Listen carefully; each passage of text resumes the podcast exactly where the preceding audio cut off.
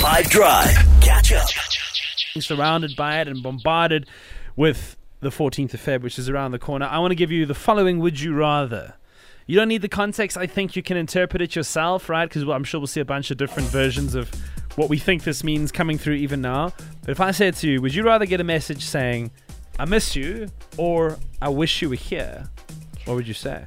I'm not very passionate about either. I think they're both awesome. Um, but I'm going to say miss you because if you say I wish you were here, uh, why aren't you moving mountains? Let's then be together. Why are you away from me anyway? So just say I miss you. That's it's this is really interesting because as I say, everyone's going to have their own interpretation of this, right? So that's Nadia's. So you go, I miss you, rather Yeah. rather here, I miss you. I'm on the opposite end of that. I think the I miss you part is very obvious. Obviously, you're not here. Obviously, I miss you. So I would rather get the I wish you were here text because then you could also elaborate. Like, you wish I was there for what? For like food, a movie. And then I can start imagining, you know, um, because that's my love language, you know, being together, spending quality time and eating together. So yeah. And right now, my partner's away. So I don't get I miss you messages, just I wish you were here messages. So without you give it context, right? You give it a sense of meaning.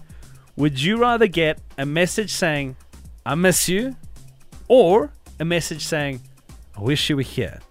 082 55051. Wish you were here. I'm fascinated to see what the answers are to this without any context. Hi, 5M. So I'm like negative Nelly when it comes to these type of things. Um, you miss me? Shame. You had me?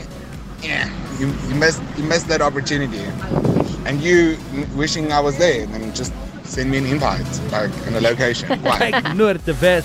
Okay, so that's the vet's interpretation. Is it like in the breakup, you're trying to get back with me kind of context, Jen? Or would you rather? Um, I think it totally depends on whether they're coming from somebody you're currently in a relationship with or um, not. Um, so if it's from somebody you're currently in a relationship with, I think either of those messages is lovely because it's like if they're like away somewhere for work or or yeah, then and they're missing you or they wish you were there or something, then that's very cool.